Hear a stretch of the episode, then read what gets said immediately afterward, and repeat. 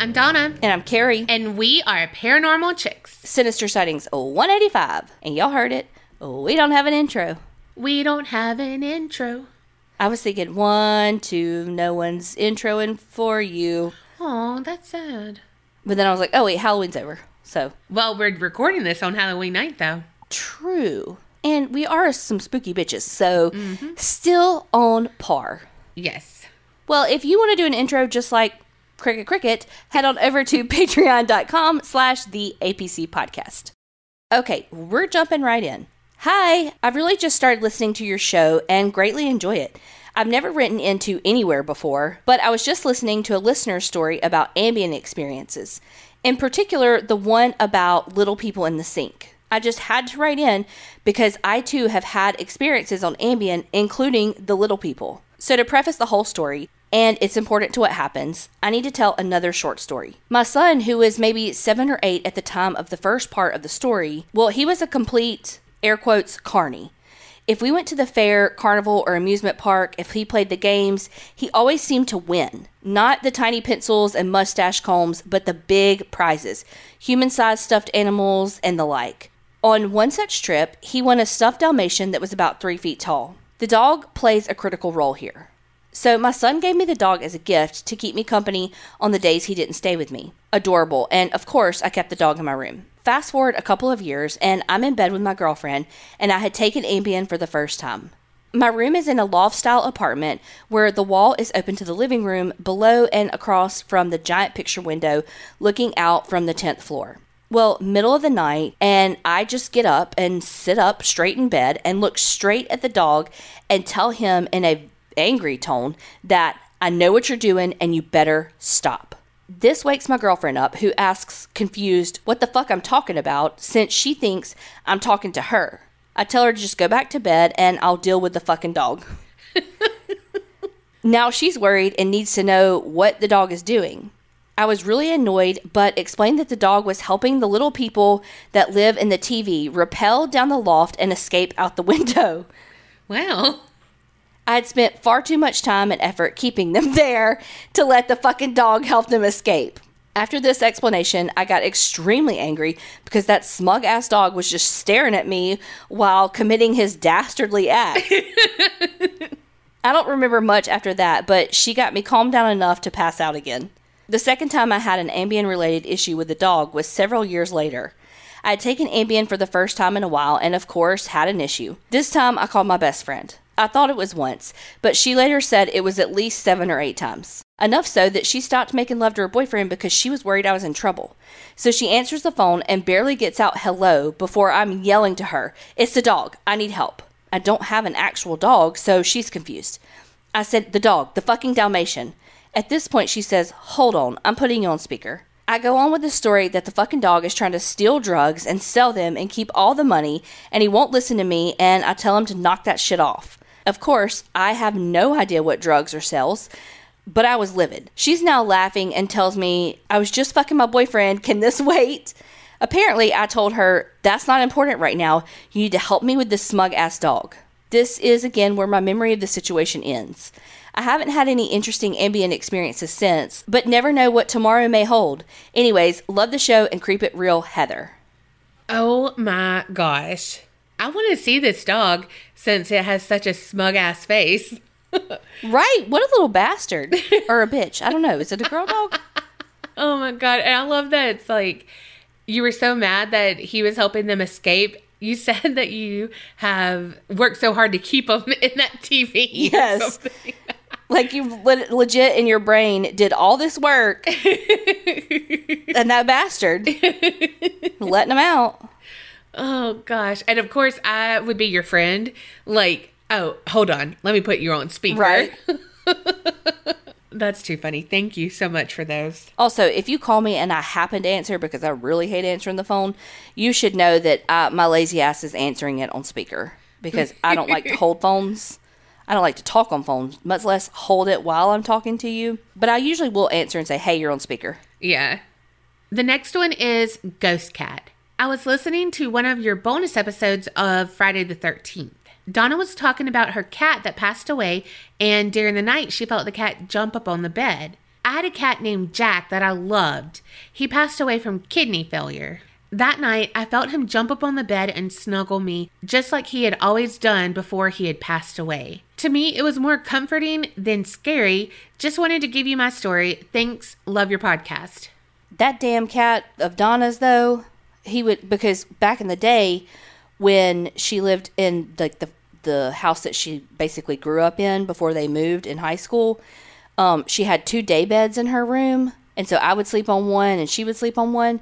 But the one I slept in was the cat's bed, like you know that when nobody was over, you know the other five days of the week, because yes, I stay there all weekend, every weekend.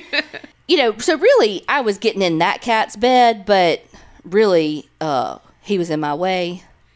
And he was a hefty, hefty cat. Yes. And so when he would get up on the bed in the middle of the night, I literally would be freezing because they kept their house so cold and could not pull the covers up because he was so heavy. And you know, you're weaker in the middle of the night. Like, you just can't pull those covers up like you normally could. And that mother humper, I would be like, Ambrosius, get off. God. I mean, RIP, kitty kitty. I know.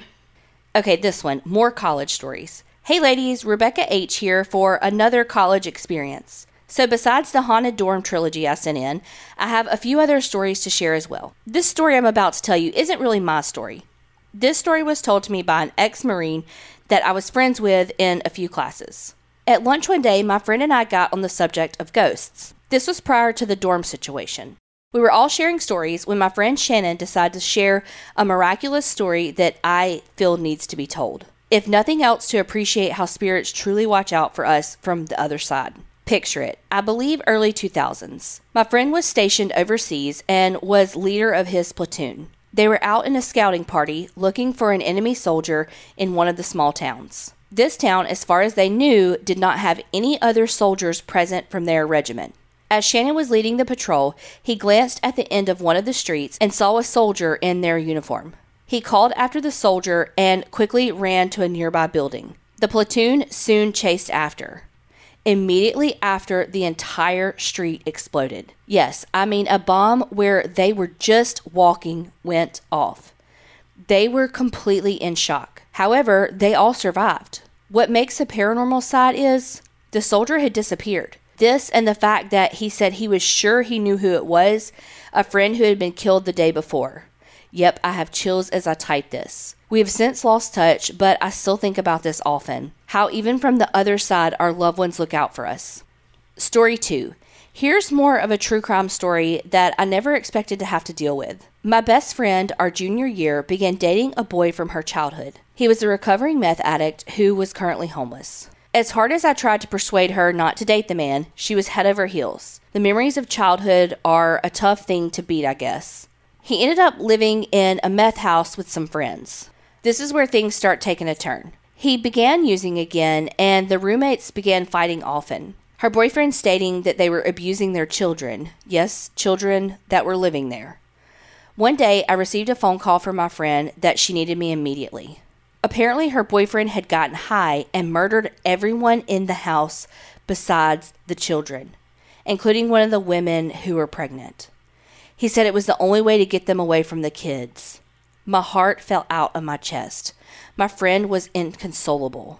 Her now ex boyfriend pled guilty and received four counts of murder. We didn't talk much about it after that and haven't in years. He's currently in prison serving a life sentence. My friend has since graduated and became engaged to an Air Force lawyer. Quite the turnaround in men, I must say. Anyway, thank you, ladies, for all the laughs and feeling like I'm always talking to my best friends. I'll have to send in more ghost stories soon, not from college. Your creepster, Rebecca H. Holy shit. Jeez. That is freaking heavy. That is terrifying. That first one, too, is like something you see in the movies, you know? Yes. Especially with it like being soldiers and stuff. Mm-hmm. Couldn't you just call like CPS or something for the kids? Like, don't feel like you have to kill anybody. Right. I mean, the upside is that he didn't kill the kids.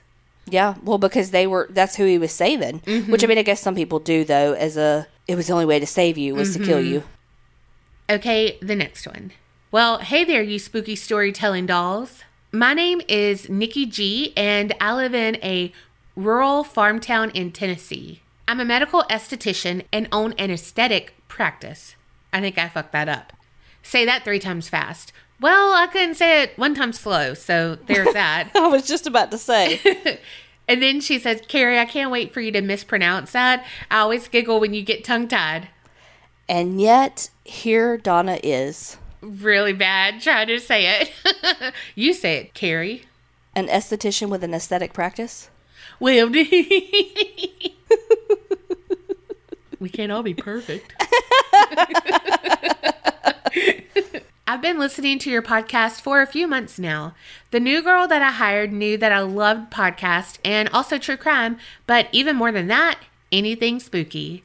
So she told me about y'all's podcast, and of course, I've been obsessing over it ever since. Well, she sounds like a winner and she should get a promotion. At least a dollar raise. I have an almost 30 minute commute into my practice and back to our little farm each day. So during my travel, I love to listen to y'all's podcast. The two of you have a connection that is palatable. And both of your giggles and laughter are so contagious. It reminds me so much of me and my BFF. Shout out to my BFF, Tracy, aka Tumbleweed. Does she listen to the podcast? Because she's not a true BFF if she doesn't. But enough chit chat, here's the story. When I was 16 years old, I had my own car that I purchased myself, but I only had a little money, which really only bought a not so awesome ride. It was down for repairs one day, so my mom let me drive her Jeep Grand Cherokee. oh, bougie. Mm. My parents' place was far away from town, so it took me almost 30 minutes to get anything. On this particular day, I was rushing in order to be at work on time. And even though it wasn't raining while I was driving, it had previously been raining that morning and the roads were still a bit wet. I was young and dumb and super impatient and decided to pass the person in front of me, even though it was a double yellow line. I know, like for real, a death sentence, but what can I say? I was 16 and I thought I was invincible. The next thing I know, the vehicle loses control, veers off the opposite side of the road, then what I was driving on tips over on the side and rolls down an embankment all the way to the edge of a super huge pond. When I came to, I realized that there was broken glass much of everywhere, but an opportunity to exit the vehicle if I squeezed between the driver's side window that was laying almost flat to the ground. That's one of my biggest fears. Yeah, because I can't be fitting No. through that window. And ain't no way, no how I'd fit through that fucking window. I scraped my back pretty good coming out, but I made it out and I was pretty far down at the bottom of the embankment. Too far down to climb up for sure. So I climbed on the top of the vehicle, trying to wave my hands around and call out for help. I was too far down for anyone to see me. It was just about that time an elderly man started slowly making his way down the steep embankment. He had older clothes on and a fedora style hat, which was very outside of the times, but in the moment, I didn't think a lot about it. I was just glad to see another person that seemed older than me and so potentially could be of help. Once he made it to the bottom where I was, he picked me up like he would pick up a baby, like your left arm under the knees and your right arm underneath my neck. He proceeded to carry me all the way up the embankment. At the time, I didn't really think about how hard that must have been, but looking back on it, I don't even know that I could physically get myself up that hill without being winded, much less carrying a teenage girl in my arms. Anyway, once we get to the top of the embankment and back onto the road, he walks down the road a little bit. He lays me down in the middle of the road, right on the double yellow lines, and says, It's going to be fine. You're going to be well taken care of. And he just slowly walks away. I never see him walk to a vehicle, and I never see another vehicle pass by until a lady drives up and comes out of her car and rushes over to me. She says, I'm a nurse, don't you worry, you're going to be fine. She places the call to 911 and an ambulance comes to pick me up and take me to the hospital. I worked through some glass in my skin and some significant scrapes and cuts, but aside from that, I was okay. We later were able to talk with the EMT and the nurse, and no one saw the man that picked me up and carried me at the embankment. No one saw him nor a car that he drove. I've always believed that he was an angel, maybe my guardian angel. I've never seen him again, but I've always been thankful that he rescued me from that terrible situation and got me to where someone could help me. It's still so strange to me that even after all of these years, the details of this event can be so vivid in my mind, yet fuzzy all at the same time. I liken it to an image I can see in my mind's eye, and each time I recall the image, the edges get fuzzier. This story definitely had a happy ending. I know not a lot of your stories do, but I hope this one makes it to the podcast. Until next time, dolls, creep it real and don't get scared. 100%. I feel like he was a guardian angel too. I wonder when stuff like that happens, if anybody saw that happen, would you like actually be walking and it just feels like to you like somebody's carrying you, somebody's helping you? Oh, Or if like you're actually being carried. You know what I mean? Like if somebody, it just feels like it because they're helping you there, you know? Yeah. Or is it straight like angels in the outfield, you're being lifted up? you know? Okay, the next one. That time I met George, the hospital spirit. Uh, also, when Donna, Tiffany, and I used to play cards and we would play spades and it was just three of us, our fourth man was always George we'd deal in. Yeah. Hello there to my favorite beautiful ladies. Me again with a long one to hopefully lift some spirits. Wahahaha. Just kidding. That's literally what they say. This is a bit of a twofer here. A sinister sightings and the story of how I came to join my first paranormal research team. So we're zooming back 2004 2005 for this story. When I was in high school, my mom was a unit clerk on the graveyard shift at our local hospital, and I got to be part of a volunteer program for the workers' kids. So you could sign up for hours anytime, but it was encouraged to work hours within your parents slash guardian shift. As a night owl, of course, I hopped on the chance to work nights. During the week, things were pretty quiet after 10 or so, and since we lived close, I would work like 8 to midnight.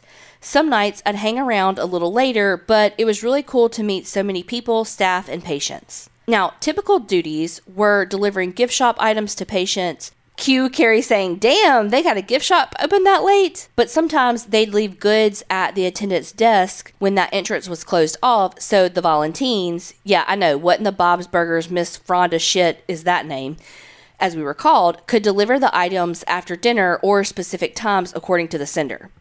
Well, that was a tangent. Anyway, we mostly would get ice, water, blankets, pillows for the patients, gathering wheelchairs and carts, tidy the waiting rooms, open the curtains in the empty rooms if the nurses or techs forgot to, etc. Working nights, I was basically the only volunteer, as most of the other parents were much stricter on their children's sleep schedules, but not mine. They tried and said, fuck it. She'll be her own problem in the morning, which was cool with me. Annie Hoodle. So something we would say. More so you. One night, I'm stationed upstairs, the long term stay unit, and had just finished clearing the hallway of carts and wheelchairs, and I was going to the back corner rooms of the unit to make sure the room was clear of things. I entered room 225, and it was already clear. So I'm making my way out when I faintly hear a sweet little man say, Hey, sweetheart. So, as it wasn't unusual to stop and chat with patients, I give a gentle, Well, hey there, as I walk closer to room 223. I say, Did you need something? and make my way to the doorway by the time I finish.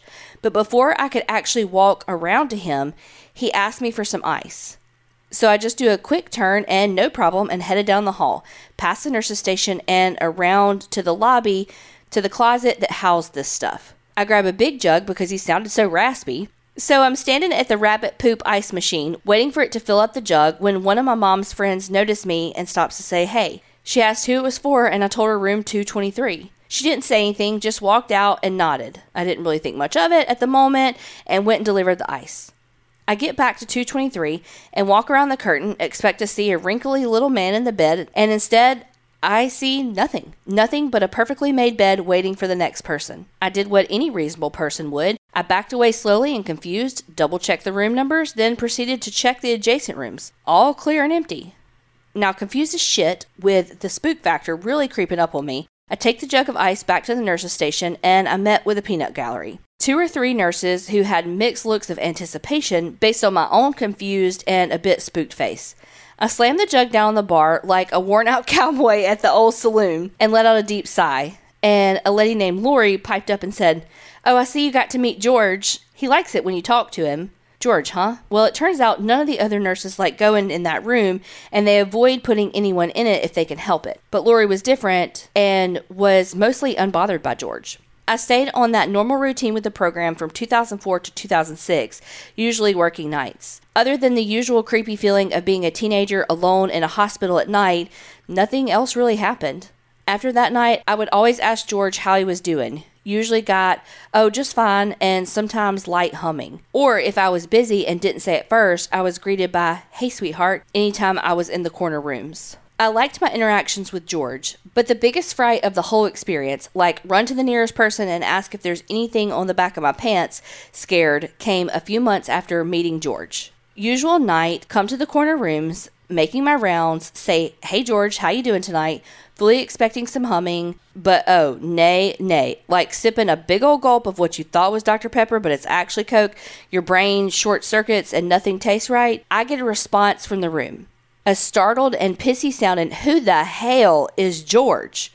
I froze in my tracks, not fully comprehending why George sounded like a lady, and I slowly creeped around the corner with a bug eyed look on my face that, for sure, my mama would have warned me would freeze like that. I said, Oh, I'm so sorry, he must have checked out, as I watched this lady gruff and roll over. Now, while I'm fear farting my way around the hospital hallways, Lori, the nurse who loved George, was working on a big surprise.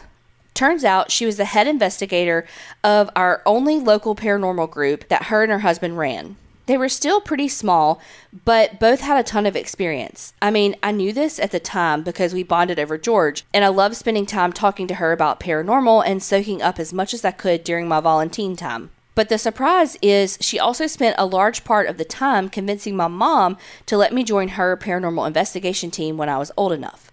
Lori gave my mom this big packet of paperwork and had it wrapped for my birthday.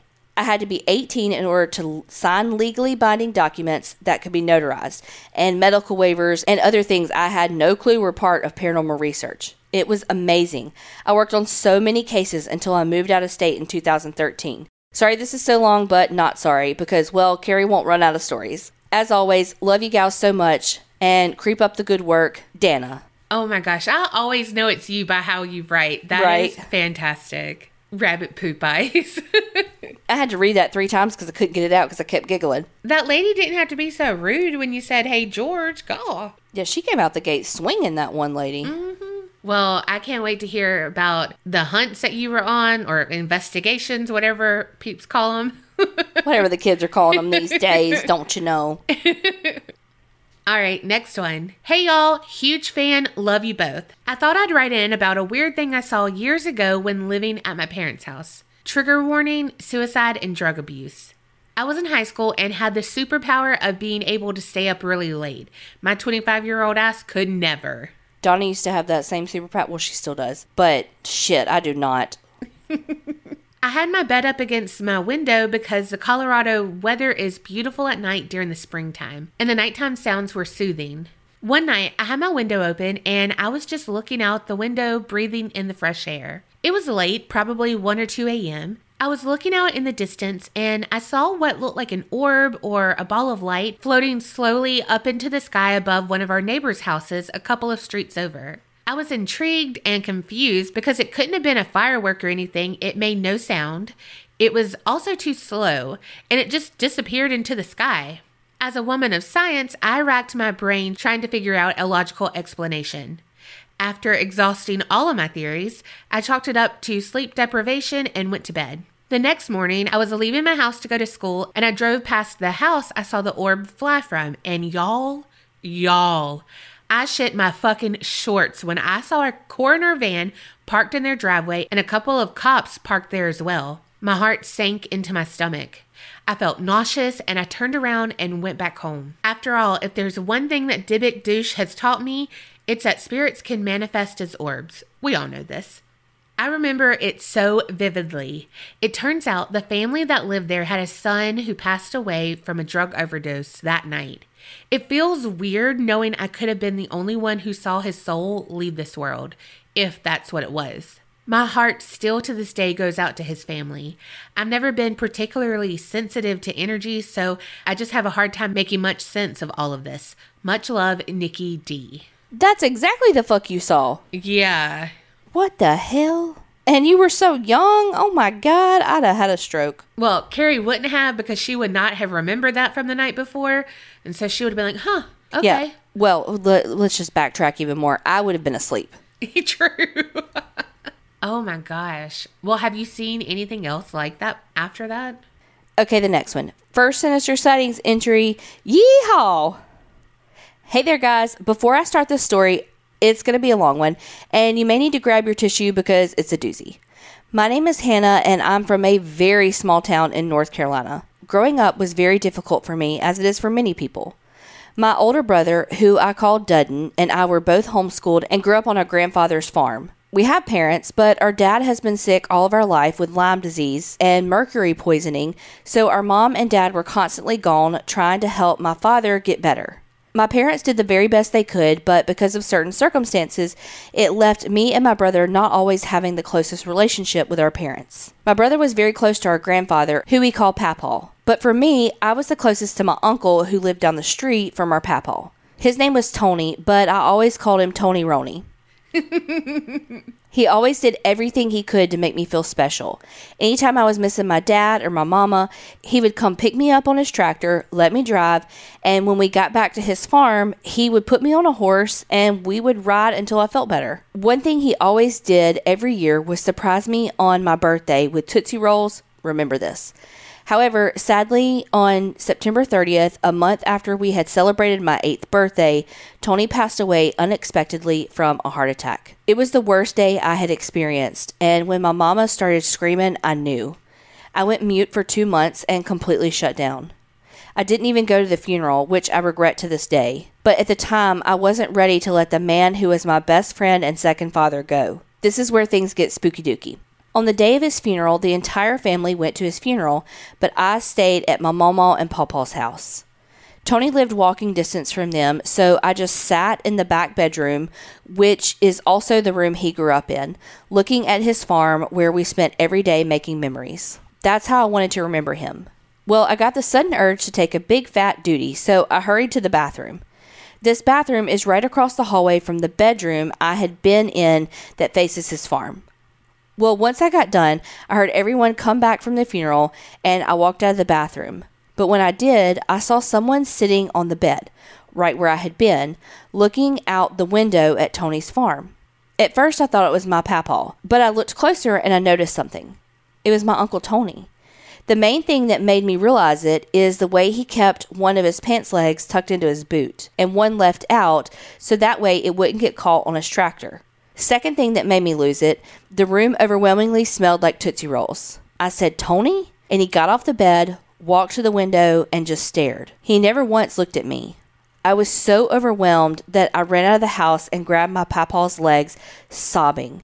Not because I saw him, because I knew I couldn't hug him. Years go by, and I had summed it up to a hallucination caused by the trauma of losing him. But three years ago, when I was 21, I told this to my grandmother. She now sleeps in the same bedroom I had seen him in. When I told her, I said, But I think that was just my way of coping. She got this look like her entire face was just wiped and said, Honey, I see him too. He walks the hallways all the time, and I see him in the room at night. He's my guardian angel. My heart fell to my butt.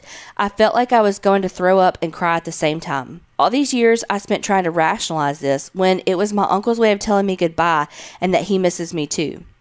I'm now 24 and visit his grave often, along with his favorite, Tootsie Rolls. Sorry for the sappy story. I have tons more of experiences to share, and I promise you will not run out of stories. Creep it real. Love y'all. Oh my gosh, that's heartbreaking, but also heartwarming. But that you said you cried because you knew you couldn't hug him. Oh, Well, y'all know I can relate anything back to TV. And that reminds me, especially Golden Girls. And that reminds me of an episode. It's probably, and in fact, I saw a, um, a thing that was like the saddest episodes ever on TV, and this was one of them, where Blanche keeps having this recurring dream of her husband, and like it always ends, and she wakes up like heartbroken, you know.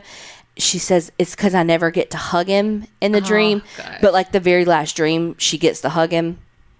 I mean, spoiler alert, but you know that that show is from the '80s, so yeah. I love that you included that you had to drop a duty or whatever. Oh my. God, yes. Oh my gosh. Well, we can't wait to hear your other stories too. Duties included. Okay, last one. Ladies, love, love, love what you do, and I am so happy to be a listener since the beginning. Not to brag to the newbie listeners, but I'm just going to jump right in. This story is heartbreaking, and unfortunately, it does involve the death of a child. My fiance and I were living in Arizona, decided to move back to his hometown state of Ohio in September 2021. I am super close with his sister. We will call her V. We were eating Chinese food for dinner when V mentioned this horrifying tale that I've never heard of.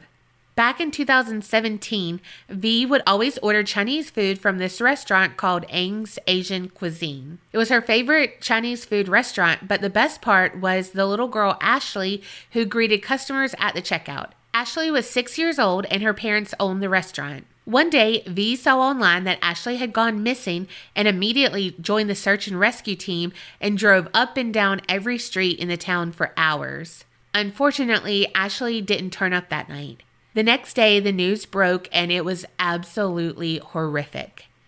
The day earlier to Ashley's disappearance, Ashley's mom was in the kitchen preparing food for the restaurant while Ashley was playing. Supposedly, Ashley wasn't listening to her mom, and her mom consistently punched Ashley until she was knocked out on the ground. Ashley's mom continued working, and when Ashley's dad walked into the kitchen, he saw she had vomit and a green liquid coming out of her mouth. Ashley's dad tried to perform CPR, but it was too late. Ashley was dead. The parents panicked and decided to hide her body in a container and put the container in the ceiling the parents called the police and reported Ashley missing.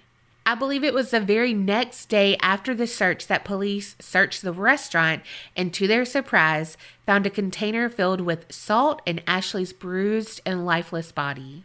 The parents were immediately brought into questioning and the mom confessed. The mother is serving 22 years in prison and being deported back to China, and the father is serving 12 years. I hope that Ashley is in a safe place in heaven and still smiling as she did at the restaurant. V is still heartbroken that she knew a very sweet little girl who deserved a lot better in life. Creep it real, Alex. Oh my God. That is so sad. That's like literally heartbreaking. I don't understand how people can hit other people, much less a child. Like, not even just one hit like repeatedly hitting. And so that tells me that that was not the first time that child had been abused. Right. That was definitely something that that child endured over and over and over again as a form of just regular old punishment. Yeah. And she had such a beautiful heart that she was always smiling, always happy when she greeted people. That, oh my gosh, breaks my heart. Wow. Thank y'all so much for all these stories as sad as they were, they're so great and we love getting them. So thank y'all so very much for that. Keep them coming. Send them in at a paranormal chicks at gmail.com. And remember, creep it real and don't get scared.